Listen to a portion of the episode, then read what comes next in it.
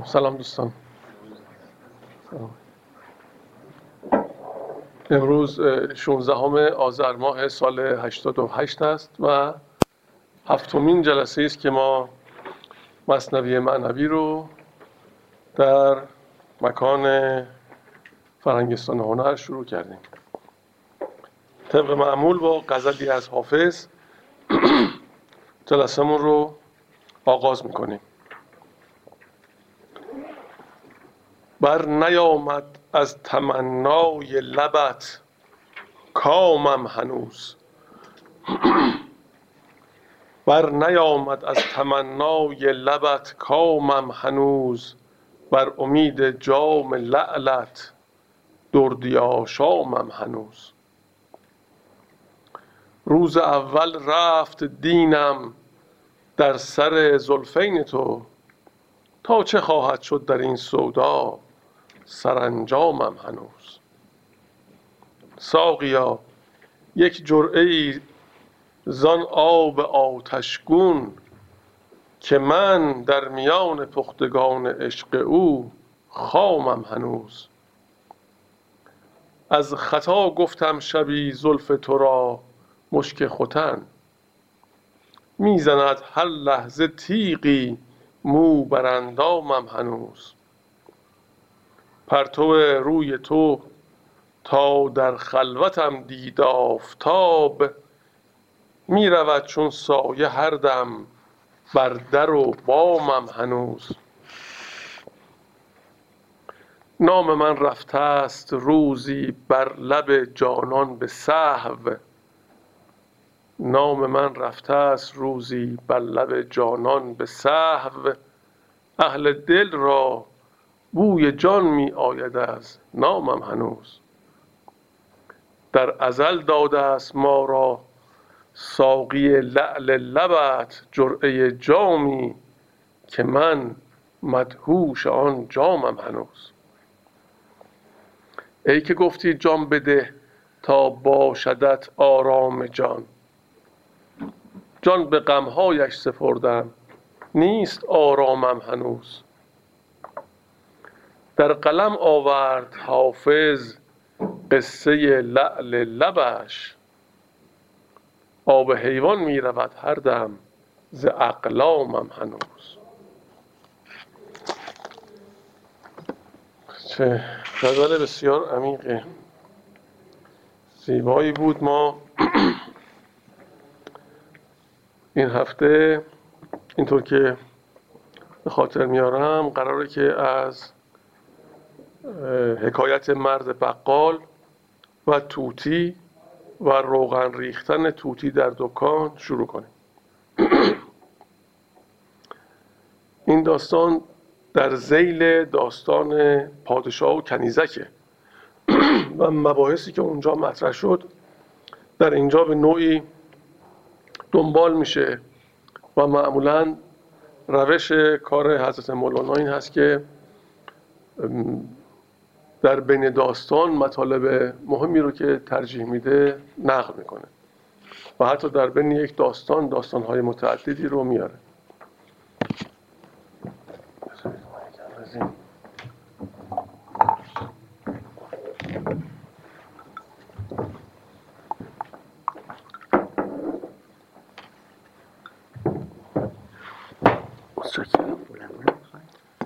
نیاز نیست.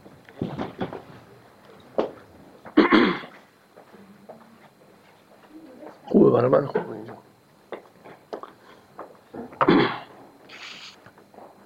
خب. این داستان فوق جالبی است. و در زیل این داستان مطالب بسیار عمیقی رو حضرت مولانا مطرح می‌کنه که برای همه ما بدون استثنا آموزنده است. بود بقالی و وی را توتی خوشنوایی سبز گویا بر دکان بودی نگهبان دکان. نکته گفتی با همه سوداگران.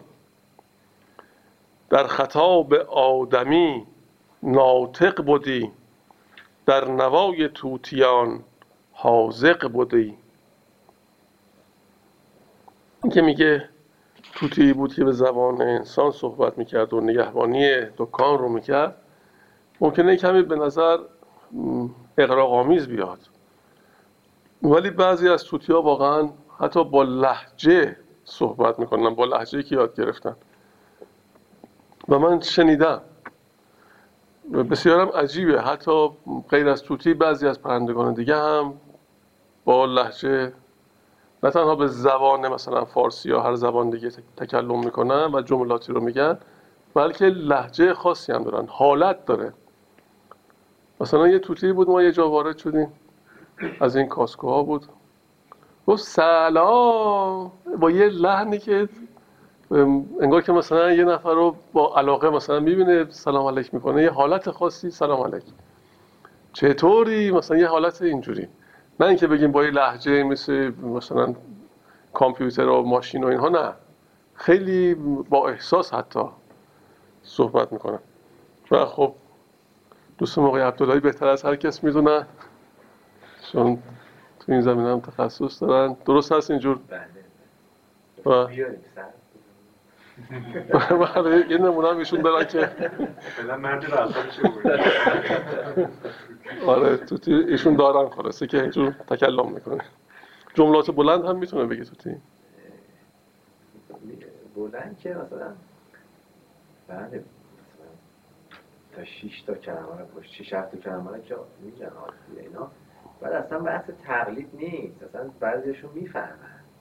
یعنی متوجه میشن که گاهی می‌فهمن اون چی که میگن چیه معنی اون چی که میگن متوجه میشن یا فقط بیان ببخشید شاید دست بگیم مثلا ما کاسکایی که داریم مثلا روش کشیده بود. یه بار بعد شروع کرده ما روش کشیده بودیم. بعد من تاریک میشه روش دیگه. بعد من برشتم یه چیزی رو داشتم میخوردم. صدای درمش نمیستم به لج بخور بخور. اصلا بحث چیز نیست. یا مثلا عصبی مثلا یه وقت می‌تونی نیست تقریبا عصبی بشی یا یه دریوری بازم بگی اینا. مثلا بحث تقلید نیست. می‌فهمن اصلا. چون به حضرت مولانا هم خودشون گفتن این آخرین زنجیر این زنجیره روحی که در حیوانات پرنده سخنگوه دیگه. بعد میاد روح خدا مثلا تو انسان. میفهم اصلا یه چیزی که باید باشه. بله یعنی پس همچنین خیلی هم دور از ذهن نیست ظاهرا.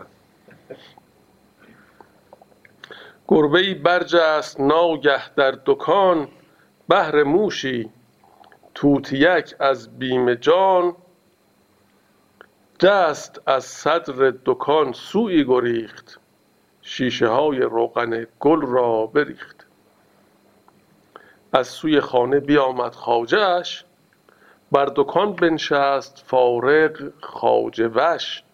دید پر روغن دکان و جاش چرب. بر سرش زد گشت توتی کل ز ضرب فهمید که توتی این روغن ها ریخته زد توی سر توتی و توتی کل شد. حالا این کل اینجا ظاهرا دو تا معنی داره. یکی اینکه گنگ و لال شد. یکی اینکه موهای سرش ریخت یا پرهای سرش ریخت. یک کل داریم یک کل. خب. که ظاهرا در اینجا هر دو معنی مراد هست. هم از زبان افتاد همین که سرش بدون پر شد. روزک چندی سخن کوتاه کرد مرد بقال از ندامت آه کرد. پشیمان شد از این رفتارش. ریش بر می کند و می گفت ای دریغ کافتاب نعمتم شد زیر میغ. دست من بشکسته بودی آن زمان چون زدم من بر سر آن خوش زبان. و ببین چطور انسان از کاری که با عجله می‌کنه و از روی خشم می‌کنه چقدر می‌تونه بعدا پشیمان بشه و این ندامت براش چقدر سنگینه. یعنی اینا همش یکی یکی.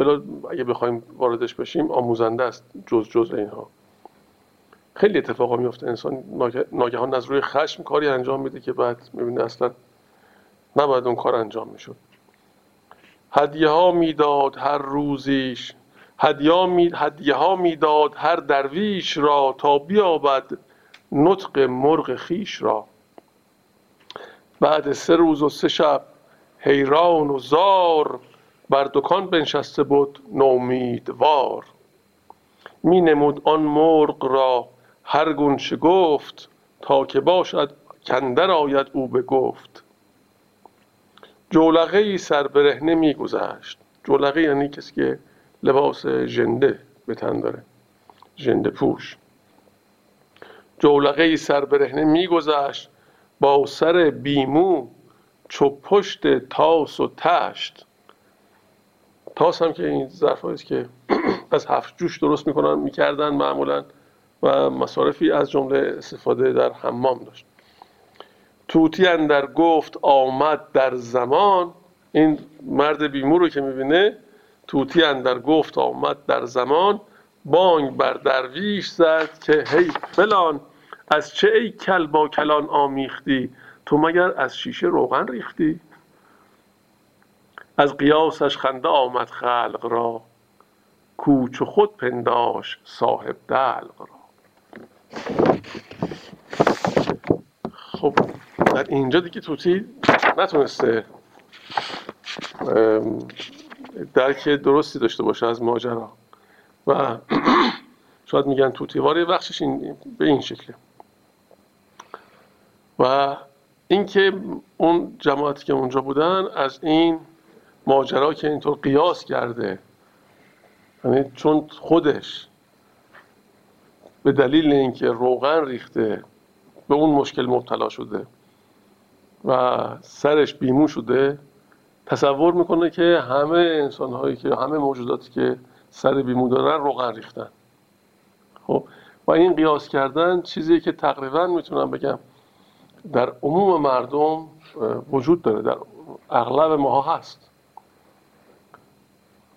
و این چیزی که هر روز شاید برای ما اتفاق میفته مثلا کسی خوشحاله ما از اگر از چیز خاصی خوشحال بشیم تصور می‌کنیم او هم به همین دلیل خوشحاله. اگه ناراحت کسی اگر چیزی ما رو ناراحت کنه تصور می‌کنیم که تقریبا همون موضوع براش پیش اومده او هم ناراحت شد. و هر وضعیتی در دیگران می‌بینیم اگر موفق اگر عدم موفقیت داره اگر مثلا رفتاری رو ما از کسی می‌بینیم کرداری رو می‌بینیم نوعی از برخورد رو می‌بینیم استنباطمون همون چیزیست که خودمون درک کردیم. یعنی فکر می‌کنیم که او هم مثل ما با همین مبنایی که ما در واقع تجربه کردیم او هم واکنشش بر همین مبناست در حالی که می‌تونه اینطور نباشه.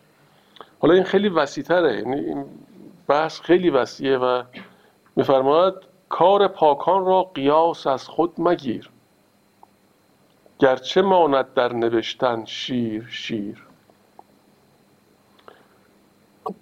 اینجا البته نیومده این ابیات ولی خب شیر می‌تونه چند معنی داشته باشه.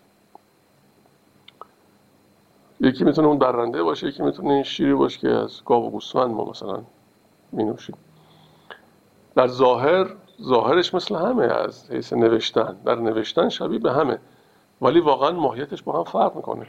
انسان ها ظاهرا شبیه به همدیگه هستن. ولی از حیث ماهیت واقعا با همدیگه تفاوت های بنیادی دارن. چون از هر فردی یه نسخه بیشتر نیست تو این عالم. هیچ موجودی شبیه موجود دیگه نیست. و هیچ انسانی شبیه انسان دیگه نیست. چون تک تک افراد هر کدوم یه نسخه واحدن و برای یک امر خاصی که مخصوص خود اونهاست به این عالم اومدن و از این عالم برمیگردن. اصلا دو تا شبیه به هم وجود نداره. هر اتفاقی که میافته برای هر کس خاص خودشه. فقط و فقط برای او. هیچ قیاسی نباید اینجا صورت بگیره. ما معمولا این قیاس هاست که ما رو گمراه می‌کنه. و اون استنباط هاست که ما رو به وادی دیگه می‌کشه و عموم رنج و ناراحتی و گرفتاری های ما به خاطر این نحوه استنباط از محیطمون هست. در حالی که ما هر چیزی رو باید در جای خودش فقط ببینیم دیگه. وارد جزئیاتش نشیم. جمله عالم زین سبب گمراه شد. کم کسی زبدال حق آگاه شد. خب حضرت مولانا موقع که مطلبی رو میفرماید اونقدر ظاهرا قلوب نمی‌کنه. میگه ابنای بشر به خاطر همین قیاسه که می‌کنه گمراه شده و گمراهی ها رو عموما به واسطه این قیاس می‌بینه. کم کسی زبدال حق آگاه شد. همسری با انبیا برداشتند اولیا را همچو خود پنداشتند. ابدال که میفرماید بعضی از بزرگان اولیا گفتن ابدال تعدادی از انسان ها هستند که قوام این عالم به واسطه اونهاست. و به قول قدما این هفت اقلیم بر اساس وجود اونها استواره. و تعداد مشخصی رو نگفتن. ما موقع که به کتاب های قدیم رجوع می‌کنیم بعضی ها ابدار رو هفت تن ذکر کردن. بعضی بیشتر من حتی 300 یا تعداد اینطور شنیدم. و از این جهت به این اولیا ابدال گفته میشه که اگر به دلیلی بخوان تغییر مکان بدن بدلی برای خودشون قرار میدن. و از این حیث اونها ابدال گفته شده و در همه اعثار هم حضور دارن هستن. همسری با انبیا برداشتن اولیا را همچو خود پنداشتن. گفته اینک ما بشر ایشان بشر. ما و ایشان بسته خوابی مخر همون خواب خور. این ندانستند ایشان از اما هست فرقی در میان بی منتها. این که میفرماید؟ گفتن خب. گفتن اینک ما بشر ایشان بله. ظاهر نگاه می‌کنه بزرگان رو می‌بینن اولیا رو می‌بینن میگن خب این هم انسان ما هم انسانه. این هم بشر ما بشریم. ظاهرا نظر حضرت مولانا در این مصرع به سوره یاسین بوده. که بخشی از کافران میگن خب این حضرت رسول هم خب مثل ماست. تفاوت نمی‌کنه که اینا این صحبت ها اینجا من اون آیه هم یادداشت کردم اون قسمت رو. میگه قالو انتم الا بشرون مثلنا. اونها میگن که خب مگه غیر از اینه که ایشون هم یه بشری مثل ماست. و اینا دارن خودشون رو قیاس می‌کنن. استنباطشون مثل همون توتیه. قیاس می‌کنه میگه چون من در کسبت بشر خلق شدم او هم در کسبت بشره پس مثل همین تفاوت بین ما هست. ولی میفرماد هست فرقی در میان بی منتها هر دو گون زنبور خوردند از محل. لیک شد زان نیش و زین دیگر اصل هر دو گون آهو گیا خوردند و آب. زین یکی سرگین شد و زان مشکناب هر دو گون نی خوردند از یک آبخر این یکی خالی و آن پر از شکر. صد هزاران این چنین اشباه بین فرقشان هفتاد سال راه بین. این خورد گردد پلیدی زو جدا. وان خورد گردد همه نور خدا. این خورد زاید همه بخل و حسد. وان خورد زاید, زاید همه عشق احد. این خورد زاید زا این خورد زاید همه بخل و حسد. وان خورد زاید همه عشق احد.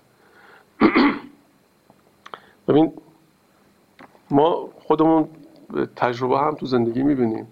دو نفر توی شرایط واحد رشد می‌کنن در ظاهر واحد. توی خانواده. دو تا برادر دو تا خواهر دو تا خواهر برادر هرچی دو تا هم محل هم کلاس. در یه شرایط نسبتا واحدی مثل هم دارن رو ولی تفاوت عمده بین این دو نفر پیدا میشه گاهی. هرکی دنبال یه کاری میره هرکی دنبال یه چیزی میره هرکی یه درک و استنباطی داره.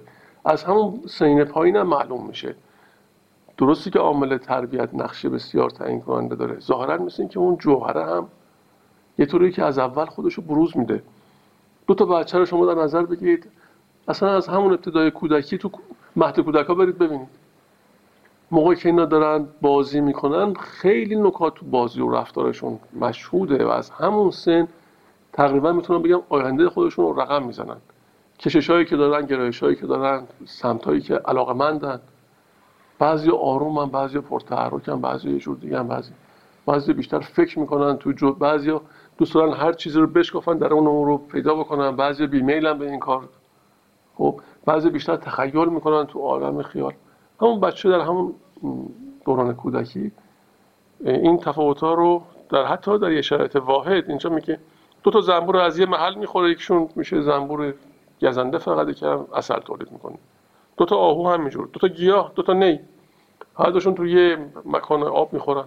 یکشون نی تو خالی میشه که همیشه نیشه کرد پره. پس تفاوت تمام موجودات همینجور با هم متفاوتن. این زمین پاک و آن شورست و بد. این فرشته پاک و آن دیو است و دد. هر دو صورت گر به هم ماند رواست. هر دو صورت گر به هم ماند رواست. آب تلخ و آب شیرین را صفاست. صفا یعنی شفافیت اینجا. شما اگه دو تا ظرف چند تا لیوان آب داشته باشید؟ چند تا لیوان؟ توش آب بریزید. تو یکیش؟ نمک حل کنید. تو یکیش شکر حل کنید. یکی دیگه هم اصلا چیزی حل نکنید. خوبه. اگه موقعی که در مقابلتون هست که قابل تشخیص نیست در ظاهر همه مثل همه ولی تغییر کیفی بین اینها هست. تا چشیده نشه اون باطن اینها محسوس نمیشه. خب انسان ها موجودات هم همینن. و تازه هر انسانی در روابط عادی و روزانه هم ماهیت خودشون نشون نمیده. تا زمانی که سلام علیک و احوال پرسی و اینهاست که همه دیگه معدبن و خوبه دیگه. ولی یک قضیه حساس که پیش میاد اون وقت این باطن بروز می‌کنه. یه جایی که این شخص باید از یه چیزی بگذره ببینیم چقدر میگذره. یه جایی که باید گذشت داشته باشه چقدر داره. و چقدر نداره. یه جایی که منفعتی در کاره چقدر جانب منفعت خودش می‌گیره و حق دیگری رو تضعیح می‌کنه. تمام اینها مراتبی است که بستگی به نوع نفوذ اون فرد داره در محیطش. اگه فرد عادی باشه نفوذش کمتر باشه جور دیگه. اگه فردی باشه مسئولیت بزرگ داشته باشه همون ماهیت اون مسئولیتش بروز می‌کنه و تاثیر می‌ذاره تاثیر کلام می‌ذاره در محیط.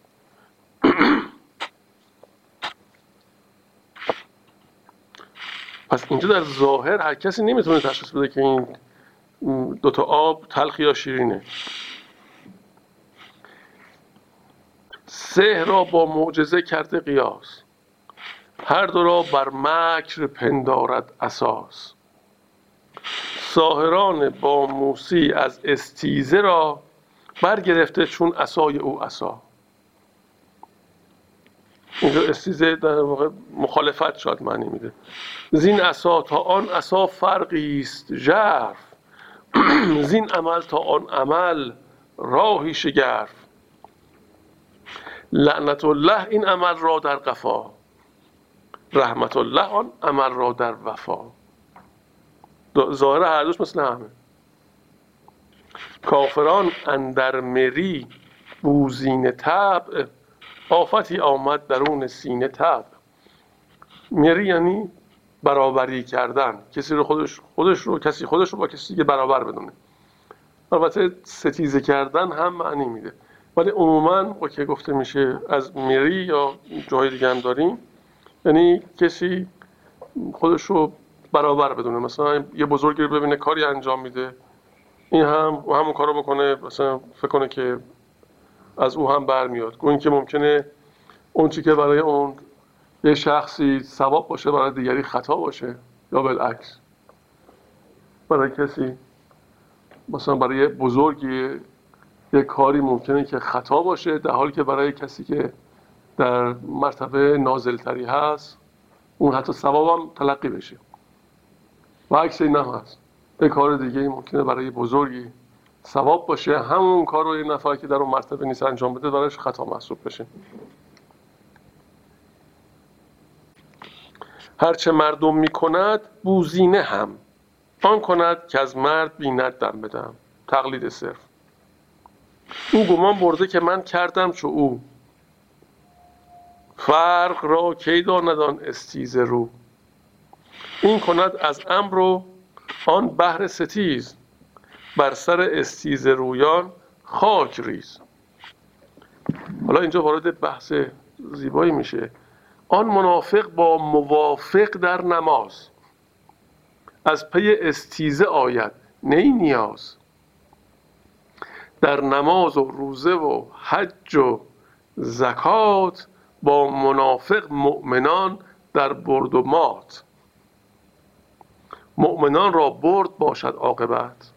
بر منافق مات اندر آخرت گرچه هر دو بر سر یک بازیند لیک با هم مروزی و راضیند هر یکی سوی مقام خود رود هر یکی بر وفق نام خود رود. بله موقع که حالا مثالی که اینجا حضرت مولانا آورده در حتی اون چیزهایی که مربوط به اعمال شریعت فرد میشه یکی از که از روی نیاز این کار رو انجام میده. چون نیاز مال خود بشر دیگه از اون طرف که نیازی نیست. حالا مثلا یک کدوم از این کارا رو کسی انجام نده چه اتفاقی میفته مثلا از اون بعضی فکر می‌کنن که اگه ما انجام ندیم اون طرف ممکنه خلالی ایجاد بشه. این طوری رفتار می‌کنن که اینطور القا میشه. خب؟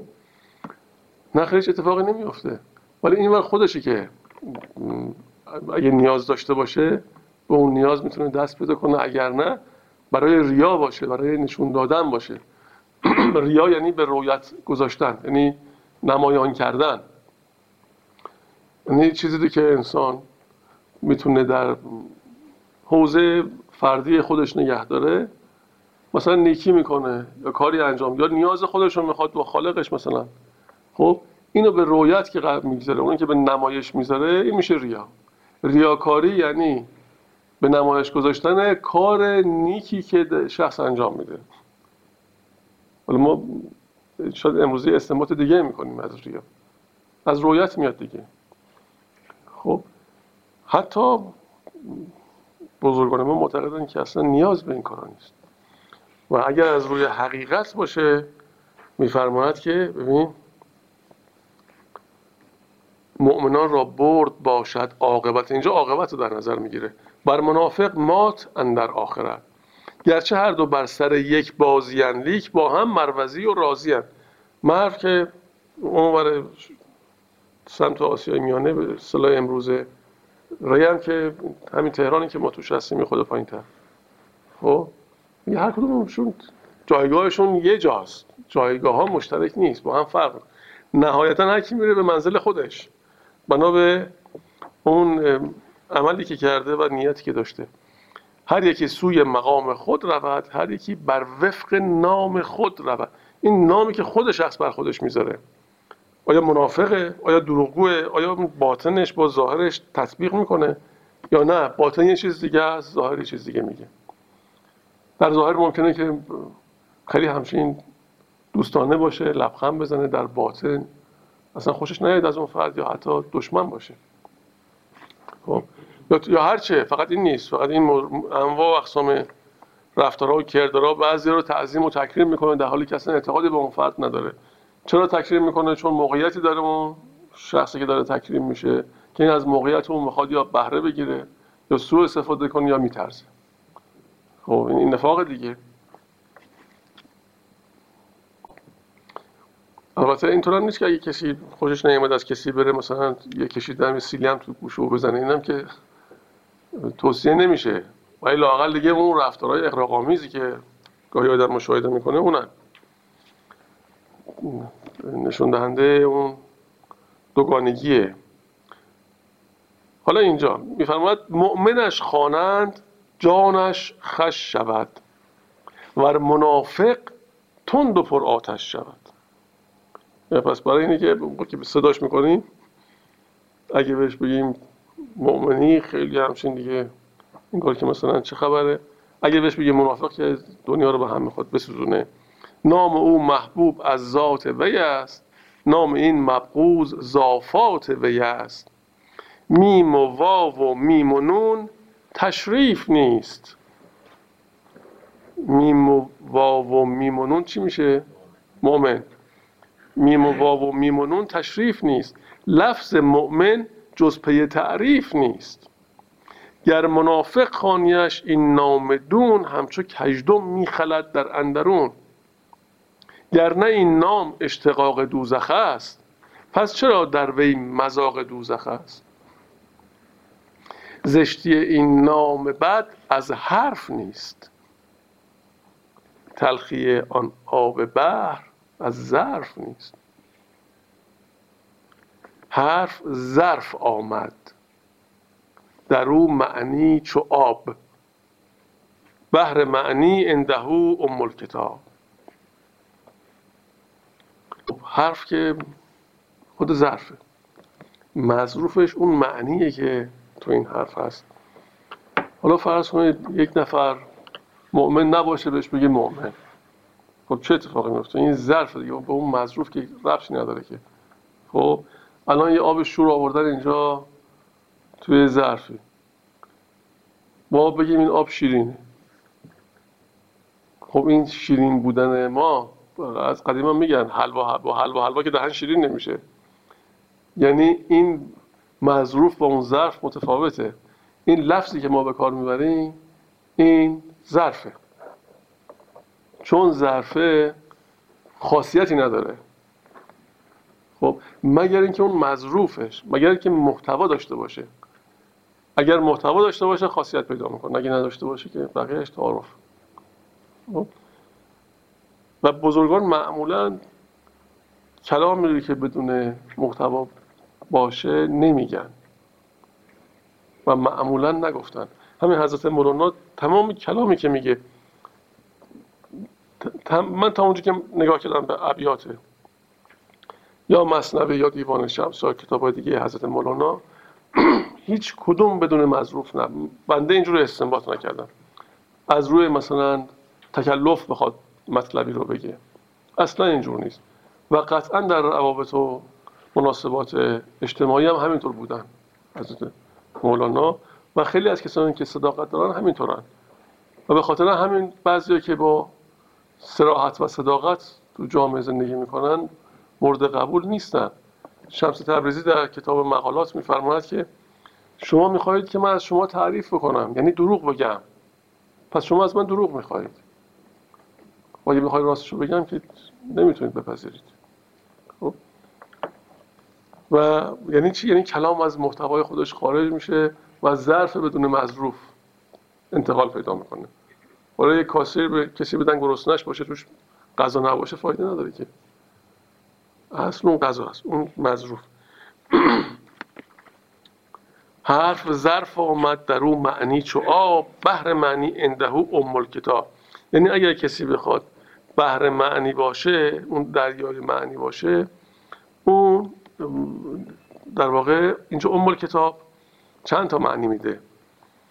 در این مصر در این بیت ام کتاب به نظر میاد که یعنی لوح محفوظ. یعنی اون فرد لوح محفوظ رو داره.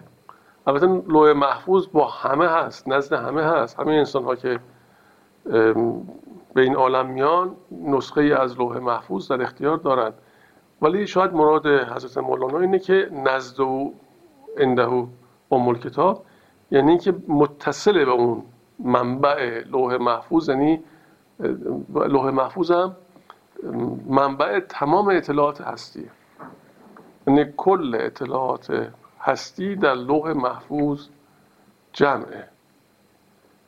و همه انسان ها صاحب لوح محفوظ هستن دارای لوح محفوظ. ولی ارتباط ما با لوح محفوظ برقرار نمیشه. بعضی ها این ارتباط رو برقرار می‌کنن. و در جای دیگه هم امول کتاب قرآن هم معنی میده. حتی سوره فاتحه هم امول کتاب گفتن حتی سوره محمد رو هم امول کتاب. پس اینجا در این قسمت امول کتاب لوح محفوظ اگر قرار داده بشه بهتر معنی میده. بحر تلخ و بحر شیرین در جهان در میانشان برزخ و لایبقیان. تا دریایی که یکیش تلخ یکیش شیرینه و در بین اونها هم برزخ. این برزخ یعنی چیزی که میان دو چیز حائل بشه. چیزی که در بین دو چیز باشه و حائل بشه اینو بهش میگن برزخ. و مراد از برزخ معمولا فاصله بین موت تا اون روز هشت خب یعنی که روح که مفارقت می‌کنه از جسم میره در عالم برزخ یعنی اون حد فاصله میان این جهانی که ما هستیم تا روز هشت اون رو برزخ هم میگن. البته تعریف دیگه هم هست. پس دو تا دریا که یکی آب شیرینه و یکی آب شوره در حالا اینجا می‌تونه اون دریا دریای مثلا فرض کنید نیکی ها باشه. امور محمود باشه امور مضمون باشه اینا در وجود انسان این دوتا بر. بعضی هم گفتن که این دوتا تو قرآن هم اومده اینجا. من مربوط میشه به سوره رحمان. میگه مرج البحرینه یلتقیانه بله. بینهما برزخون لا یبقیانه که میگه یعنی در هم گذاشت دو دریا را یکی خوش و شیرین و یکی شور و تلخ تا به امر او به یکدیگر رسند. بعضی گفتن که دریای فارس و دریای رومه و من نمی‌دونم دریای فارس و دریای روم که به هم می‌رسه اولا کدوم دریا هست و این دوتا دریا اون مرزش چیه؟ یا مرز خاصی تو دریا هست که بگیم از اینجا مثلا این دریا به این دریا که می‌رسه یه خط بیفته بینش بگیم این با این فرق می‌کنه. ولی یک همچین دریایی در شمال اروپا وجود داره. یعنی دریای بالتیک وقتی به دریای شمال که دریای شمال که از این سمت مغرب به اقیانوس متصله و فضای بازی که به دریا به اقیانوس متصله در واقع این اقیانوس و دریای شمال. این هم دریای عظیم بالتیک که بین فنلاند و نروژ و شمال اروپا و دانمارک و اینها هست. اینها در یک تنگه به همدیگه می‌رسه. در جنوب یک منطقه هست به اسم اسکین که شمالی ترین نقطه دانمارکه و اون سمت آبها هم سوئد قرار داره هم مرز اونم در غربش نروژه که چندین کیلومتر اونورتره به چشم دیده نمیشه ولی خیلی راه نیست. چیزی مثلا شبیه به خلیج فارس با اون کشور اون طرفی. در اون منطقه اسکین که شما بیستید و اینم از عجایب خلقت. دریای بالتیک که از سمت راست شما قرار گرفته شما به سمت شمال میستی اسکین شمال ترین نقطه دانمارک. موقع که میستی دریای بالتیک که سمت راست شما قرار گرفته میاد درست یه مثلث هم هست یه لبه تیز هم داره که رو نقشه هم لبه تیزه اونجا که میری همین شکل می‌بینی به اینه. اون لبه دریای بالتیک موقع که برخورد می‌کنه با دریای شمال یه خط کاملا مشخصی رو ایجاد می‌کنه. آب دریای بالتیک سبز آب دریای شمال آبیه. و اینها موقعی که به همدیگه می‌رسن به صورت عمود بر ساحل موج ایجاد می‌کنن. نه موازی با ساحل. موجی که از سمت راست میاد از دریای بالتیک هم رنگش متفاوته. اینطور نیست که انکاس اینطور باشه. مثلا فکر کنید که به واسطه انکاس رنگ سبز یا آبیه. شما از هر زاویه هر جور نگاه کنید معلوم اگه بالای بلندی مقدار اونورترش هم تپه هایی هست. اون بالا بیستید از اون ته کاملا این خط تا جایی که چشم کار می‌کنه مشخصه. یه بخشی سبز یه بخشی آبی و امواج از سمت غرب به شرق و شرق به غرب میان اینا به همدیگه می‌خورن و اینطور برمیگردن رو همدیگه. در حالی که از چند متر این ورترش امواج دارن موازی ساحل میان به سمت ساحل و مثل همه دریا که موجها به سمت ساحل میان و موازی ساحل هستن اینجا برعکسه عمود به هم دیگه هستن. و اون دریا رو هست. دیدیم اونو ولی اینکه این این دریایی که اینجا گفته و تو بعضی از تفاسیر هم آمده مثل تفسیر ولی محمد اکبر آبادی اونجا گفته که دریای روم و دریای فارس اون طلاقیشه اگه دوستان اطلاع دارن بگن در مورد اون دریا.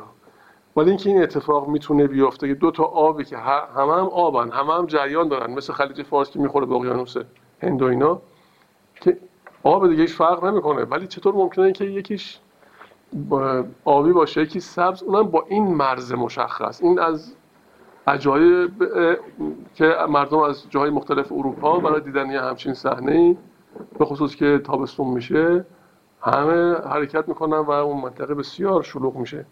برای اینکه همچین پدیده عجیبی رو مشاهده کنه. خب حالا حالا اینکه در طبیعت وجود داره ولی این دو تا بحری که در وجود ما هست و شاید خیر و شر. این که میگیم خیر و شر اگر از نگاه نگاه تشریعی و ایجابی ببینیم امتیاز هست بین خیر و شر. اینجا امتیاز مطرح میشه. ولی اگر ایجادی و تکوینی نگاهش بکنیم هیچ امتیازی بینش نیست. همش از یه منبع. همش یه منبع فیضه. مثل اون دوتا آب تلخ و آب شیرین که به هم می‌رسن همش یه منبع. منبع همش همون آبی که رو کره زمین است و اون خیر و شر هم از یه وجه که نگاه می‌کنیم ایجادی و تکوینی. بله منبعش مشترکه. همش هم به حق همش هم باید باشه و وجود داره. ولی از یه وجه که نگاه می‌کنیم تشریعی و ایجابی در اون صورت. بله امتیاز قائل میشیم برای خیر و شر و تفاوت بین اینها هست. حالا در این مصر و ابیات آتی حضرت مولانا می‌خواد بفرماید که اگر کسی بخواد به اون درجه برسه و اون به اون لوح محفوظ دست پیدا کنه یکی از شرطهاش اینه که این دوگانگی از شخص برداشته بشه و دوگانه نبینه. یعنی این امور رو از هم جدا نبینه. یک حقیقت بدونه. و وقتی که همه اینها رو با یک حقیقت دید و شناخت در اون صورت امتیازهای زیادی پیدا می‌کنه که خیلی از حقایق دیگر رو می‌تونه مشاهده بکنه. بهر معنی اندهو ام کتاب بهر تلخ و بهر شیرین در جهان در میانشان برزخ لا یبقیان دان که این هر دو یک اصلی روان. اینجا میفرماد دان که این هر دو ز یک اصلی روان در گذر زین هر دو رو تا اصل آن. زر قلب و زر نیکو در ایار بی محک هرگز ندانی ز اعتبار. هر که را در جان خدا بنهد محک مر یقین را باز داند او ز شک. این تفاوت بین یقین و شک حالا اینجا اینجا میفرماد هر که را در جان خدا بنهد محک. این محک مثل که کسبی نیست ظاهرا. فقط اکتسابی نیست. این یه چیزی که باید در وجود انسان به نوعی مثل هبه است باید به او داده بشه. در دهان زنده خاشاکی جهت آنگه آمد که بیرونش نهد. در هزاران لغمه یک خاشاک خورد چون در آمد حس زنده پی برد پی ببرد. در هزاران لغمه یک خاشاک خورد چون در آمد حس زنده پی ببرد. حس دنیا نردبان این جهان. حس عقبا نردبان آسمان. صحت این حس بجویید از طبیب. صحت آن حس بخواهید از حبیب. صحت این حس ز معموری تن صحت آن حس ز تخریب بدن. راه جان مر جسم را ویران کند. بعد از آن ویرانی آبادان کند. کرد ویران خانه بهر گنج زر و از همان گنجش کند معمورتر اول خونه رو خراب می‌کنه بعد که این گنج به دست آورد اون آبادتر و بهتر از اون قبلا می‌سازه. اینجا شاید مراد نوعی از ریاضت باشه تحمل مشقات و ریاضات باشه. که میفرماد برای اینکه به او برسی به اون حقیقت برسی اینجا از تن باید بگذری. البته به این معنا نیست که صدمه به خودت بزنی. اصلا این استنباطا نشه از این مطالب. و حتی در جایی هم حالا میگه که اشاره است. اینو ما میگیم از بهر ضرورت و الا ممکنه این ریاضت هم نیاز نباشه. حالا ابیات آتی دقت کنی آب را ببرید و جو را پاک کرد بعد از آن در جو روان کرد آب خرد پوست را بشکاف پیکان را کشید پوست تازه بعد از آنش بردمید. جراحی می‌کنه دیگه. پیکان رفته اول این پوست رو میشکافه بعد اونو در میاره بعد که در آورد خورد این دو مرتبه پیوند می‌خوره و جوش می‌خوره و اون بافت همبند و اینها که واجد دکتر دیگه ایجاد میشه. قلعه ویران کرد و از کافر ستد. بعد از آن بر ساختش صد برج و صد. قلعه ویران کرد و از کافر ستد. بعد از آن بر ساختش صد برج و صد. صد اولی که عدد صد, صد دومی هم که با سینه کار بی چون را که کیف که کیفیت نهد این که گفتم هم ضرورت می‌دهد. اینجا شاید مرادش همین باشه حضرت مولانا. کار بی چون را که کیفیت نهد. یعنی اون که از راه ریاضت گفتم اون گفتم این مسیر مسیری که مسیر ریاضته به خاطر ضرورت بود که گفتم. این که حضرت مولانا میفرماید. از روی این که گفتم هم ضرورت می‌دهد. این ضرورت موجب شد که من اینطور بگم. و الا این کار بیچون از هر تصمیمی از بالا گرفته بشه اینجا جاری میشه و انجام میشه. ولی حالا اینجا خیلی عجیبه. ما گاهی میگیم که اون مراتب از طریق تحمل سختی و ریاضتی که به دست میاد. ولی گاهی گفته میشه که اول شخص باید تا یه حدی واصل بشه تا اینکه این نیاز درش احساس بشه. حالا کدوم مقدم بر کدومه؟ خب اصلا این از عجایب اینجاست که حضرت مولانا نمیفرمان که کدوم مقدمه. میگه تا نرهی نیابی. تا نرهی نیابی. تا نیابی نرهی. کدوم مقدم بر کدومه؟ اون یعنی بعضی این یکی مقدم می‌دونن بعضی اون یکی بعد اینجا میفرماید گه چونین بنماید و گه ضد این. همین هم دوتا که عرض کردیم. گه چونین بنماید و گه ضد این جز که حیرانی نباشد کار دین. حیران میشه انسان. نه چنان حیران که پشتش سوی اوست بل چنین حیران که غرق و مست دوست یا بل چنان حیران که رو در روی اوست. نسخه دیگه اونجور گفته. خب. یعنی چی؟ یعنی میگه این نه اونجور دو نوع حیرانی داریم. یکی از جهل یکی از علمه. میگه نه چنان حیران که پشتش سوی اوست. این از جهله. خب. حیران میشه. این اعتباری نداره. بل چون این حیران که رو در روی اوست. یعنی اینکه این علم داره مشاهده می‌کنه به واسطه علم داره مشاهده می‌کنه و حیرت عظیم می‌کنه که بالاخره کدوم مقدمه؟ آیا باید اینطور باشه یا باید اینطور باشه؟ آن یکی را روی او شد سوی دوست و این یکی را روی او خود روی اوست. اینجا شاید اشاره به مرتبه ای می‌کنه از علم چون علم مراتب داره. یکی از مراتبش عین الیقینه. یکی علم الیقین یکی عین الیقین یکی حق الیقین.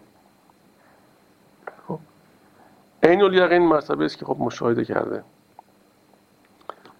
میگه آن یکی را روی او شد سوی دوست و این یکی رو روی او خود روی اوست. این میشه حق الیقین. یعنی دیگه اتصال پیدا کرده و وصل شده و یکی شده. یعنی این علم دو تا علم البته هر دوش مراتب بالایی است. و روی هر یک می نگر می دار پاس روی هر یک می نگر می دار پاس. بو که گردی تو ز خدمت روشناس. و اهمیت این که انسان با کی محشور باشه با چه جماعتی نشت داشته باشه رفت آمد داشته باشه دوستاش کیا باشن معاشرش کی باشه اینا بسیار اهمیت داره. میفرماید چون بسی ابلیس آدم روی هست پس به هر دستی نشاید داد دست. اونجا میگه اگر با این نوع افراد باشی کسانی که این مراتب رو طی کردن کم کم روشناس میشی. یعنی این محک برات میاد و این شناخت برات حاصل میشه و افراد رو به باطنشون نظر می‌کنی و تشخیص میدی. و چون بسی ابلیس آدم روی هست پس به هر دستی نشاید داد دست. زان که سیاد آورد بانگ سفیر. عجیب چیزی گفت. زان که سیاد آورد بانگ سفیر تا فریبد مرغ را آن مرغ گیر. سیادا معمولا موقعی که می‌خوان شکار بکنن در مناطق شمالی ایران هم خیلی رسمه. یه صدایی که مربوط به اون پرنده میشه تولید می‌کنن. تو اروپا متداول کارگاه هایی هستش که انواع سودها رو می‌سازه که صدای حیوانات رو تقلید می‌کنه. صدای انواع پرنده ها و حیوانات متعدد رو عین خودش تقلید می‌کنه. و بعضی انسان ها خودشون می‌تونن با هنجره این کارو بکنن بعضی هم ابزار درست می‌کنن برای این. حتی تو قبایل خیلی قدیمی هم اینطور اتفاق میفته چیکار می‌کنه؟ این مثلا بعضی هم یه مرغی یه چیزی شبیه همون درست می‌کنن و اونجا قرار میدن. مثلا برای پرنده های آبی مرغای آبی درست می‌کنن به همون شکل. از جنس نر و ماده اینها و از از چوب. و اون رو آب چند تا رها می‌کنن با اون ابزار یا با هنجره صدای اونم تولید می‌کنن. اون پرندهایی که از بالا رد میشن اینها رو می‌بینن و میشنون و چرخ می‌زنن میان اونجا فرود میان. نگو که اینا به دامگه آمدن. و همچنینه که شبیه این مطالب رو شبیه این نکات رو شبیه این چیزها رو بعضی از انسان ها بیان می‌کنن. برای اینکه به دام بیاندازن و بعضی ها رو تسخیر کنن. و به صرف اینکه هر کس هر چی میگه اینم چرا به دلیل اینکه اونجا قبلا گفته بودش که کار نیکان را قیاس از خود مگیر. گرچه باشد در نوشتن شیر شیر اینجا میفرماید که زان که سیاد آورد بانگ سفیر تا فریبت مرغ را آن مرغ گیر. بشنود آن مرغ بانگ جنس خیش از هوا آید بیابد دام و نیش. حرف درویشان بدزدد مرد دون تا بخواند بر سلیمی آن فسون. حرف رو می‌گیره می‌بره. همون مطلب رو بدون اینکه اعتقادی بهش باشه بدون اینکه محتوایی داشته باشه بدون اینکه ذره حتی یک میلیونیوم به او بخواد عمل کنه تو بوق و کرنا آره. همه تقوا داشته باشیم همه چه داشته باشیم همه نیکی کنیم همه صداقت داشته باشیم همه راستگو باشیم. همه با ظلم مخالفت داشته باشیم همه طرفدار مظلوم باشیم همه این چیزا. رو ما میگیم. خب میگیم غیبت نکنیم چه نکنیم چه نکنیم دروغ نگیم. ولی میگه رفتار نکو دارم و کردارم نیست. از گفت نکوی بی عمل آرم نیست. مثل بیت دومش هم خاطرم نمیاد. در صورت اینجا میفرماید حرف درویشان به دزدت مرد دون تا بخواند بر سلیمی زان فسون. اینجا سلیم چند تا معنی میده. یکی به معنای درست و سلامت. یکی به معنای نادانه. معنی نادان هم میده و یکی دیگه به معنی مارگزیده است. سلیم یعنی کسی که او رو مار گزیده خب حالا ببین اگر اینجا بخوایم شک... بخوایم نادام بگذاریم اونم می‌تونه باشه. اگر بخوایم مارگزیده بذاریم این گزشی که داره شاید به تعبیری اون گزش از عشق باشه گزیده شده عشق. خب؟ تا بخواند بر سلیمی زان فس... اون فسون هم برای معمولا سلیم یا برای مارگزیده میخوندن. که اون نه. و هر دوش می‌تونه باشه. یعنی بالاخره منظور این میشه که اون حرفهای درست و بعضی ها میدوزن. یه موقع است که مطلب از آن خود فرد میشه گویی که از دل او برمیاد. از کسی دیگه گرفته ولی مال خودش شده این دفعه. خب دیگه مطلب اگه از حافظ هم می‌خونه گویی که خودش بیان کرده. اگه از مولانا می‌خونه گویی که حرف خودشه. یعنی اونقدر به اون معنا عجین شده که این رو اگه از هر کس نقل می‌کنه گویی که از آن خودش یعنی مطلب از آن فرد شده. یه موقع است نه مطلب از آن خودش نشده. در اون صورت اینجا تعبیر دزدیدن به کار برده. امروز هم میگن سرقت هنری و ادبی و چه و این صحبت ها علمی و اینها رو میگن.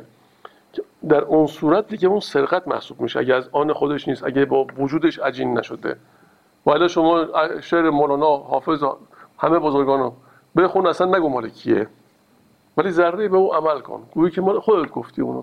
چون این حرف از دلت برمیاد و بهش اعتقاد داری و بهش عمل می‌کنی. مهم عملیه که انجام میشه.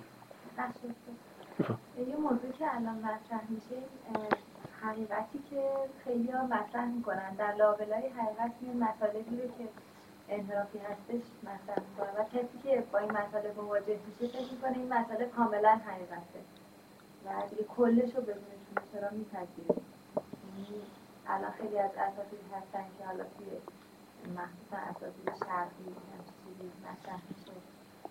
میان مثلا مطالب حقایق رو مطرح می‌کنن در لابلاش مطالب انحرافی. اونجا شامه بسیار قوی می‌خواد.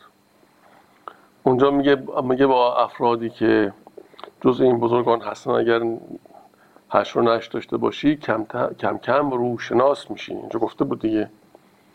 و وقتی که شناختی دیگه فریب نمی‌خوری و تفاوت رو درک می‌کنی. و من بدم میاد که خیلی سال پیش دوره ریاست جمهوری ریگان بود. جملاتی رو از ایشون رو هم تو همون روزنامه که نقل شده بود گرفتم و اسمم گذاشتم روی اون قسمت که نوشته بود از ریگان گفته. ریگان هم مثل بوش بوده آدم خیلی قول چیز. بعد از هر کس سوال می‌کردم که این جملات از کیه؟ از بزرگان خودمون و کسانی که خیلی اهل مثلا نمی‌دونم طرفداری مردم و مستضعف و اینها بودن از تراز اولا می‌گفتن فلانی گفته اینا. بعد که دستم برمیداشتم همه تعجب می‌کردن. گفتم مطمئن؟ گفتم آره این یا اینه یا اینه. مثلا دو سه نفر که تراز اول بودن. خب یه بارم با یه سخنرانی شاه در تبریز کرده بود روزنامه چاپ شده بود یکی از این روزنامه ها من دیدم اونم یه حرفایی راجع به کار و کارگر و فلان و مستضعف مردمی که ظلم و فلان و عدل اینا گفته بود. اینم دستم گذاشتم که دیده نشه که این صحبت ها از کیه. باز از چندین نفر نه آدم های معمولی کسانی دستن کار بودن خودشون اون بالا بالا ها سوال می‌کردم گفتن که آره این مثلا فلانی گفته فلانی گفته آدم های این چنین بعد که دستم برمی داشتم تعجب می‌کردم. خب ظاهر کلام مثل همه. خب؟ یعنی شما هر کسی نگاه کنید تو این دنیا صحبت از عدالت می‌کنه عدالت اجتماعی می‌کنه حق می‌کنه مستضعف می‌کنه همه مردم. خب؟ ولی اون که بهش عمل می‌کنه اون که حقیقتا معتقده. خب؟ اینو کسی می‌شناسه که شامه قوی داشته باشه و روشناس باشه و فریب نخوره. یعنی اون مرغی که بانگ سود سوتک رو از بانگ حقیقی مرغ تشخیص بده. اون کار هر کسی نیست. و کمتر هستن که تشخیص بدن. بله از این نوع افراد هم زیادن. تقریبا نمیشه فهمید که این که داره گفته میشه. این حق یا باطله. من خیلی سالها پیش یه صحبتی رو یه کتابی رو به من دادن از یه شخصی که نمی‌خوام در اسم ببرم. از همین کسانی که رهبری فکری بعضی از این چیزهای مشرق زمین رو به عهده دارن عرفان و از این صحبت. بعد گفتن که این نظر شما چیه؟ من هر چی خوندم دیدم واقعا درسته. یعنی هیچ چیزی حتی کلامش هم الان کلام مثلا اون شخص تو اینترنت و اینها میاد و به عنوان کلامات قصار میاد که مردم از اون تبعیت کنن. هر چی نگاه کردم دیدم هیچ به نظرم نمیاد که بخوام به یه جاش مثلا خدایی نکرده با عقل ناقص خودم یه ایرادی بگیرم مثلا بگم که اینجاش مثلا یه راه می‌بره به مسیر دیگه. نشد. بعد ولی به دلم نمی نشست عجیب بود. این برام خیلی. و بعد از این مدت که اون شخص سوال کرد گفتم والا من نمی‌دونم ولی بوی غرب ازش میاد. من نمیفهم چیه. غرب نه به معنای غرب و شرق جغرافیایی نه. غرب یعنی غروب اون حقیقت. غرب یعنی اون غروبی که تفکر و اندیشه و نسبت انسان می‌کنه با شرق یا نور به اون معنا. ای بسا کسانی که غربی باشن در مشرق زمین باشن و ای بسا کسانی که شرقی باشن در مغرب زمین باشن. خب تا میگیم شرق و غرب یا سیاسی و جغرافیایی به نظر میاد که اصلا مراد ما این نیست. یه چیز دل انسان اگه آدم خیلی مثلا تمرکز بگیره با حوصله باشه با یه خودش رو رها بکنه و خاموش کنه این ذهنو مثل اینکه شامش یه مدار بیدار میشه و انگار بویی احساس می‌کنه. ولی اون چیزی که می‌بینه می‌بینه واقعا همه چیزش درسته. بله بعضی هستن که هر چه میگن ظاهرا درسته ولی نهایتش اینه که راه به جای دیگه می‌بره به حقیقت راه نمی‌بره. و خیلی هم این روزها زیاده این تو این دوران. خب کار مردان روشنی و گرمی است. کار دونان حیله و بیشرمی است. شیر پشمین از برای گد کنند بو مسیلم را لقب احمد کنند. خب مثل این ظاهرا گد که همون گدایی میشه. مخفف گدایی. شیر پشمین شاید یک چیزی بوده به سر یا به تن می‌کردن و با اون به گدایی میپرداختن. حتما متداول بوده در قدیم.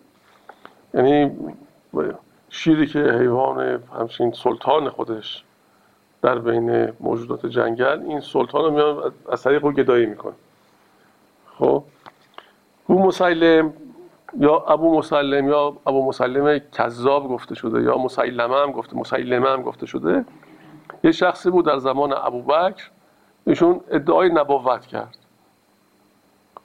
و حتی یه عده از قریش هم جذب او شدن و پیروش شدن و حتی جنگی در گرفت و تو اون جنگ هم تعداد زیادی از بزرگان و کسانی که جزء سران مثلا تفکر و اندیشه بودن اینا تو اون جنگ از بین رفتن کشته شدن.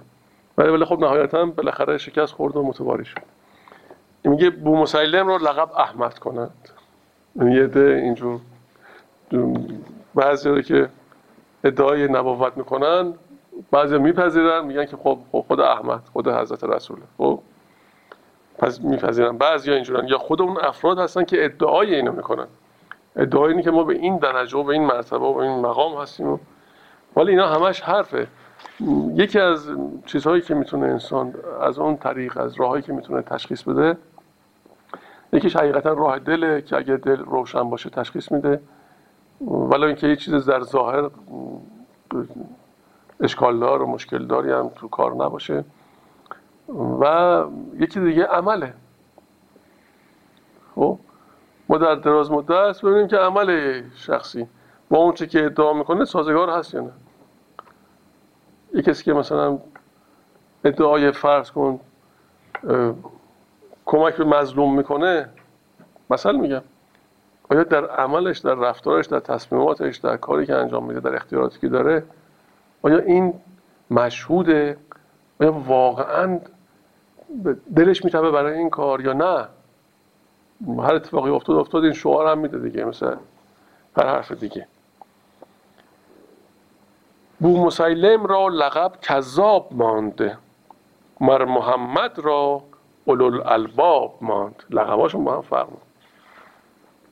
آن شراب حق ختامش مشک ناب باده را ختمش بود گند و عذاب. خب حالا در دل این داستان کنیزک و پادشاه و کنیزک حالا میریم باز داستان آن پادشاه جهود که نصرانیان را میکشت از بحر تعصب. و این هم داستان بسیار عجیبیه بسیار آموزنده است و به خصوص در ادامه همین مبحثه. ادامه همینه. و در امور اجتماعی که ما مشاهده می‌کنیم باید ببینیم که آیا از این آدما دور ما هستن. تشخیص بدیم ببینیم که این داستان ها بیمورد نقل نشده. بود شاهی در جهودان ظلم ساز بود شاهی در جهودان ظلم ساز دشمن عیسی و نصرانی گداز. جهود بود ولی ضد حضرت عیسی ضد مسیحی عهد عیسی بود و نوبت آن او. جان موسی او و موسی جان او. عهد عیسی بود و نوبت آن او. این اویی که اینجا آمده اشاره به کیه؟ عهد عیسی بود و نوبت آن او. اشاره به شاهه. ببینید عهد عیسی بود ولی نوبت چون پادشاه شده دیگه نوبت آن اوه فعلا. داره حکومت می‌کنه. جان موسی او و موسی جان او. این, مو این اوها دوتا او؟ اشاره به حضرت عیسی دیگه اینجا حضرت عیسی. چرا؟ به دلیل اینکه جان موسی و جان همون جان عیسیه و جان عیسی همون جان موسی. خب. یعنی دوتا با هم یکی هست تفاوت نمی‌کنن. ولی در اون نوبتی که به اون پادشاه رسیده بود او یعنی این پادشاه یه بار این دو تا بیت با هم می‌خونن. دقت کنید. بود شاهی در جهودان ظلم ساز دشمن عیسی و نصرانی گداز. عهد عیسی بود و نوبت آن او. جان موسی او و موسی جان او. خیلی عشق موسی بود. اینطور به نظر میاد که جان موسی او تا جان موسی او. نمی‌تونه که متقابل باشه. ولی یه طرفه میگفتش که موسی جان او بله می‌گفتیم داره تظاهر می‌کنه به یا علاقه داره. ولی میگه جان موسی او موسی جان او. یعنی یکی خوبی اول نمیشه همین چیزی که در واقع اشاره می‌کنم اول از بودن پیغمبرا که پیغمبری میاد که مثلا میگه نوبت عیسی بود و در واقع میگه عهد عیسی بود و نوبت آن او. یعنی عهد حضرت عیسی بود و نوبت اون بود ولی خب این دوتا حضرت موسی یکی بودن. جان هم بودن در واقع در مصرع دوم اینو میگه. یکی بودن فرق نمی‌کنه. چون چون در مصرع بعدی هم حالا ببینید در بیت بعدی. شاه احول کرد در راه خدا آن دو دمساز خدایی را جدا. احول هم یعنی دوبین دیگه. کسی دوتا می‌بینه یکی دوتا می‌بینه. گفت استاد احولی را حالا داستان داره میگه. باز در دل این داستان یه داستان دیگه داره میگه. گفت استاد احولی را کنده را رو برون آر از وساق آن شیشه را. وساق معنی منزل خونه. خب؟ به این احول میگه برو اون شیشه رو بردار بیار. گفت احول زان دو شیشه من کدام پیش تو آرم؟ بکن شرح تمام. یه دونه شیشه بود می‌گفت دوتا کدوم, کدوم یکی از اینا رو بیارم. گفت استاد آن دو شیشه نیست. رو احولی بگذار و افزون بین مشو. گفت ای استا مرا تعنه مزن. گفت استا زاندو یک را بشکن. شیشه یک بود و به چشمش دو نمود. چون شکست او شیشه را دیگر نبود. چون یکی بشکست هر دو شد ز چشم. مرد احول گردد از ملیان و خشم. یعنی انسان اگر از خواهش طبیعتی که داره و از خشم یعنی تحت قلبه اینها قرار بگیره احول میشه دوبین میشه. یعنی یه چیزی رو حقیقت رو نمی‌بینه. امر واحد نمی‌بینه. دو تا چیز رو. می‌بینه که به هر کدوم به سمت هر کدومش بره در واقع براش خطره.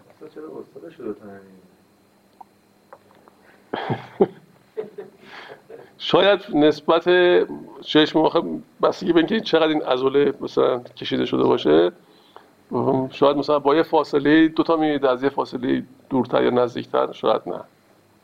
خب. البته این مثال دیگه برای اینکه. نگفت که استادش رو یکی دیده چون یکی بشکه از هر دو شد ز چشم مرد احول گردد از میلان و خشم. خشم و شهوت مرد را احول کند ز استقامت روح را مبدل کند. چون قرض آمد هنر پوشیده شد صد هجاب از دل به سوی دیده شد.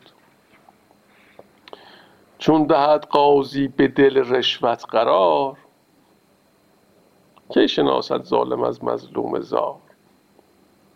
طرف بهش قولی داده. این تو دلش اون رشوه هست. خب اصلا موقع که این دو نفر میان ظالم میاد مظلوم میاد اصلا اون حواسش نیست. اصلا کاری به این نداره که این مظلوم چه بدبختی داره چه مشکلاتی داره چه چه داره تحمل می‌کنه. و بعدا براش چه مسائلی پیش میاد. این تای دلش با اون رشوه است که یا بهش داده شده یا قولشو دادن. خب؟ این دیگه خب حالا فقط اون قاضی نیست که بخواد این کار این منفعت فردی رو به اون حقیقت ترجیح بده. ما هم تو روزانه خیلی از این رشوت ها می‌گیریم. و خیلی هم رشوت میدیم. خیلی جاها. حتما نباید دست بگویم تو جیب که سکه چیزی پولی فقط این نیست.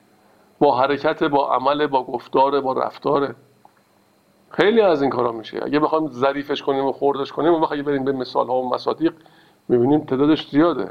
واقعا.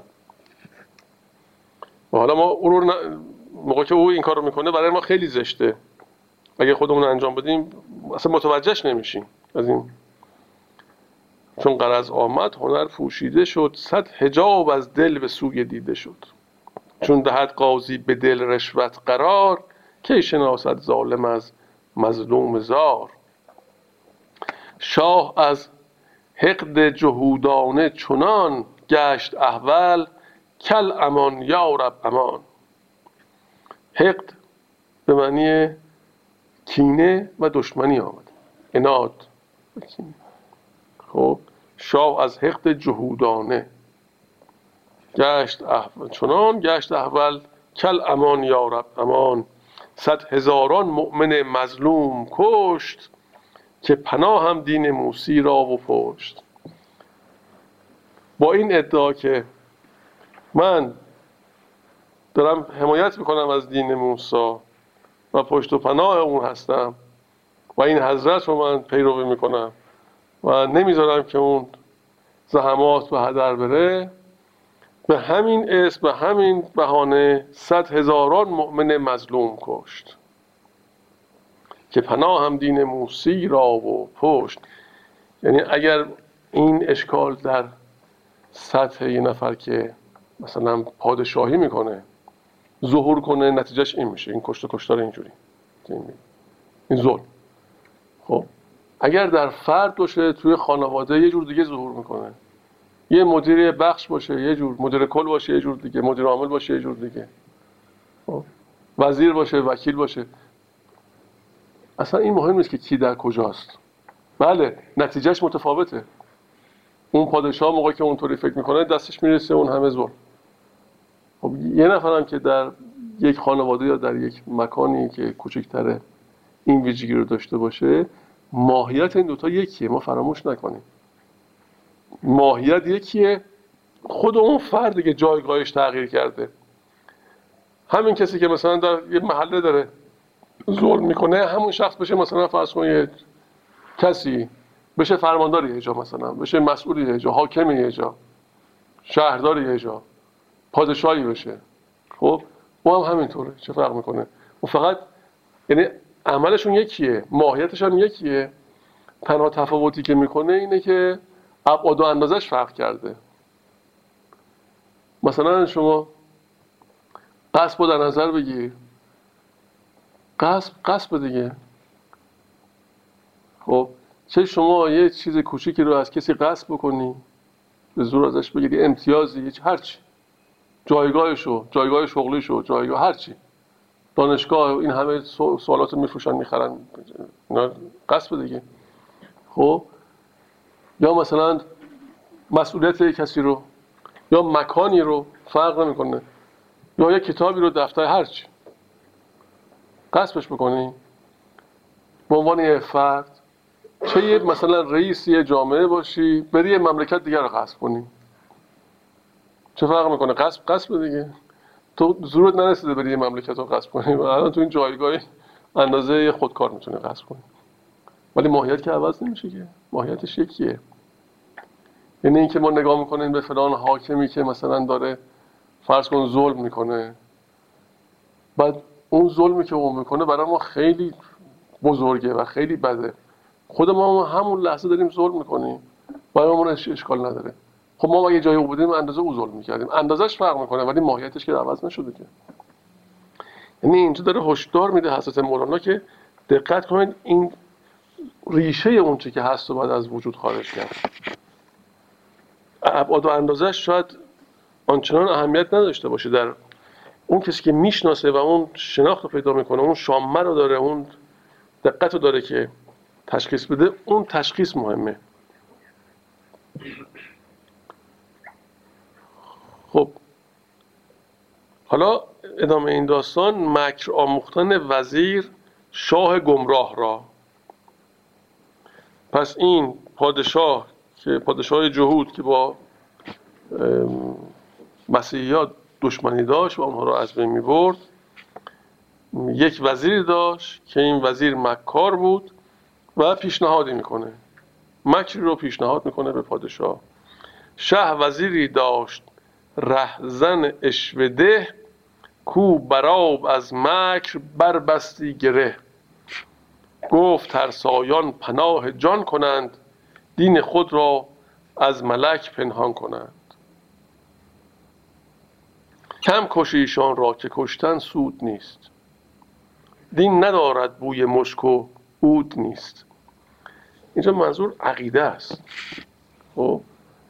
شما بیا با سرکوب به این پادشاه میگه. بیا با سرکوب عقیده مردم رو تقیه خب مردم تقیه می‌کنن نمیگه. کاری نداره که. و هرچی که معتقدن اعتقاد خودشون رو بیان نمی‌کنن. ولی در عملشون چی کار می‌کنی؟ جلو عملشون رو می‌تونی بگیری. اون شخص اونجا داره کار می‌کنه مسئولیت جایی داره بالاخره نمی‌تونی جلو اونو بگیری. و این در وجود مردم نهفته است. کم کشی ایشان را که کشتن سود نیست دین ندارد بوی مشک و عود نیست. نمیشه فهمید کی چه کار است. واقعا از کجا میشه فهمید کی چه کار؟ یکی ممکنه هزار تا نمی‌دونم ظاهر چی داشته باشه. سر پنهان است اندر صد غلاف. ظاهرش با توست و باطن برخلاف. شاه گفتش پس بگو تدبیر چیست؟ چاره آن مکر آن تزویر چیست؟ تا نماند در جهان نصرانی نی هویدادین و نی پنهانی. گفت ای شه گوش و دستم را ببر. گفت ای شه گوش و دستم را ببر بینیم بشکاف و لب در حکم مر. اینجا نمی‌دونم اینجا معنی چیه. در عربی مر میشه تلخ. ولی ظاهرا تحسین کلام هم آمده. پدر قبیله هم گفتن. ولی در صورت میگه این بلاها رو به سر من بیار. بعد از آن در زیر دار آور مرا تا بخواهد یک شفاعتگر مرا. میگه دستم ببر گوشم ببر این بلاها رو به سرم بیار. ببر زیر دار که یعنی من این کار رو مسلحم کردی حالا می‌خوای ادام کنیم یه نفر شفاعتگر مسلحتی هم پیدا می‌کنیم می‌ذاریم اونجا بعد موقعی که می‌خوای اعدام کنی اون شفاعت من رو بکنه من اعدام نکنی با همین وضع اصفبار رهام کنیم. بعد از آن در زیر دار آور مرا تا بخواهد یک شفاعتگر مرا. بر منادیگاه کن این کار تو بر سر راهی که باشد چهار سو. یعنی همه ببینن. بذار تو چیز ارتباط جمعی. همه. آنگه هم از خود بران تا شهر دور تا در اندازم در ایشان شر و شور. پس من ولم کنم بذار برم که پدر این نصرانی ها رو درارم تلبیس وزیر با نصارا. پس بگویم من به سر نصرانیم. ای خدای رازدان می‌دانیم. یعنی برم بین مسیحی ها بگم من عقیده من عقیده شماست. اینطور بگم به اونها شاه واقف گشت از ایمان من و از تعصب کرد قصد جان من. به اونها اینطوری میگم. من مسیحی بودم رفتم اونجا تا مرتبه وزارت پیش رفتم. بعد شاه بالاخره فهمید قصد جان من کرد من همینجور تونستم با این وضعیت بیام بیرون. خواستم تا دین ز شه پنهان کنم آنچه دین اوست ظاهر آن کنم. شاه بویی برد از اسرار من متهم شد پیش شه گفتار من. گفت گفت تو چون در نان سوزن است از دل من تا دل تو روزن است. گفت گفت تو چو در نان سوزن است. یعنی برای که موجودی رو مثل سگی رو می‌خواستن بکشن بعضی سوزن یا حتی انسان سوزنی داخل غذا می‌کردن می‌دادن به بیچاره. تا اونم می‌رفت زخمی می‌کرد و از بین می‌برد. از دل من تا دل تو روزن است. من از آن روزن بدیدم حال تو حال تو دیدم. ننوشم قال تو. گر نبودی جان عیسی چاره ام او جهودانه بکردی پاره ام میگه حضرت عیسی بود که من نجات داد. و من تا حالا اونجا از بین رفته بودم. بهر عیسی جان سپارم سر دهم. صد هزاران منتش بر خود نهم. جان دریغم نیست از عیسی ولیک واقفم بر علم دینش نیک نیک. حیف می آید مرا کان دین پاک در میان جاهلان گردد هلاک. شکر ایزد را و عیسی را که ما گشته ایم آن کیش حق را رهنما. عجب. از جهودی و از جهودان رسته ایم تا به زناری میان را بسته ایم دور دور عیسی است ای مردمان بشنوید اسرار کیش او به جان. چون وزیر آن مکر را بر شه شمرد از دلش اندیشه را کلی به کلی ببرد. کرد با وی شاه آن کاری که گفت. خلق اندر کار او مانده شگفت. همه حیرت زده شدن ران او را جانب نصرانیان کرد در دعوت شروع از بعد از آن. قبول کردن نصارا مکر وزیر را. صد هزاران مرد ترسا سوی او اندک اندک جمع شد در کوی او. او بیان می کرد با ایشان به راز سر انگلیون و زنار و نماز. انگلیون. او به ظاهر واعظ احکام بود لیک در باطن صفیر و دام بود. همون صفیری که گفت اون صدایی که در بهر این معنی صحابه از رسول ملتمس بودن مکر نفس غول. کوچه آدمی ز- کوچه آمیزد ز اقراض نهان در عبادت ها و در اخلاص جان.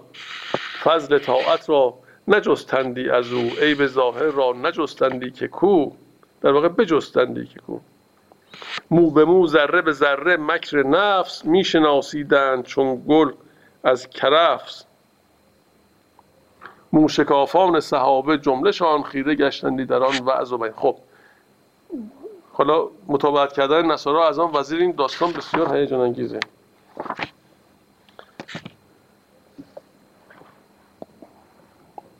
ببینید در این داستان حضرت مولانا می‌خواد بگه که بعضیا برای اینکه بتونن ریشه یه چیزی رو بزنن برنامه ریزی های عمیق و دراز مدت می‌کنن. اینقدر نباید ساده لوح و قافل باشیم که بازم اینجا قیاس به نفس هم نباید کرد. مثلا شخص میگه ما اصلا کاری به این کار ندارم. فکر می‌کنم که همه انسان هم کاری به این کار ندارن. خب این قیاس به نفس دیگه. و تصورش اینه که کسی نیست که بیاد حوصله کنه و صبر داشته باشه و سالهای سال روی موضوع کار کنه تا نهایتا اون چیزی که حق نیست بخواد حق جلوه بده. و در این داستان این گروه گروه شدن انسان ها و دور افتادن انسان های حتی یک مسلک رو از هم حضرت مولانا به نحو بسیار عجیبی بیان می‌کنه و بسیار ظریف. از این به بعد مطلب خیلی حساسه. نمی‌خوام داستان رو الان نقل کنم ولی همین قبل از اینکه وارد این مباحث بشیم جلسه آینده یه اشاره کلی می‌کنم که ذهن ما آشنا باشه با موضوع. این جهود این وزیر این وزیر مکار کاری می‌کنه که کاملا نفوذ می‌کنه در بین حتی سران مسیحی ها دوازده نفر از سران قبایل مختلف و کسانی که واقعا نفوذ داشتن در بین مردم اینها رو به به اون درگاه خودش راه میده. و با هر کدوم از اینها به طور خصوصی و تنهایی صحبت می‌کنه. و مطالبی رو به هر کدوم از این دوازده تن میگه که با دیگری متفاوته و همه فکر می‌کنن که یک مطلب میشنون. و همه هم درست. خب؟ و اینکه ذهن حضرت مولانا البته بیش از دوازده تا گفته تو این جا. ذهن حضرت مولانا مسائلی رو اینجا پیدا می‌کنه و در این ابیات که در این داستان آورده نقل می‌کنه که واقعا حیرت انگیزه. یعنی اگر بخوایم رو هر بیتش رو هر مصرعش حتی اینجا تعمل کنیم جای این داره که ساعتها رو هر بیتش واقعا بحث بشه و گفتگو بشه. و بسیار یه رابطه عجیب مثل ارتباط ریاضی بین این مطالب و مباحث مطرح میشه که در ظاهر همش درسته ولی هر کدوم ضد دیگریه. این عجیبه. یا نقیض دیگری است یا ضد دیگری است یا متباین با دیگری است. ولی هر کدومی که میشنویم همش درسته. مثل همین صحبتی که گفتم. یه مطلب دادم به ما که خوندیم از این نفر از این شرقی ها ظاهرا همه مطالب درست بود. و هر چیزی که میشنوید درسته. یعنی چیزی که اشکال توش باشه نیست. ولی اینکه کدوم یکی از اینها حق کدوم باطل کدوم نتیجهش به اونجا می انجامه حق یا باطل این چیزی که کار ساده ای نیست. تشخیص این کار هر کسی نیست. و در این جا حضرت مولانا مباحث بسیار ظریفی رو. امیدوارم فرصت داشته باشیم و توفیق در واقع داشته باشیم. بتونیم یه مقدار به این مطالبی که حضرت مولانا میفرماید در جلسه بعد بیشتر بپردازیم. چون وقتمون تمام شد اینجا خداحافظی می‌کنیم تا جلسه آینده. خود ممنون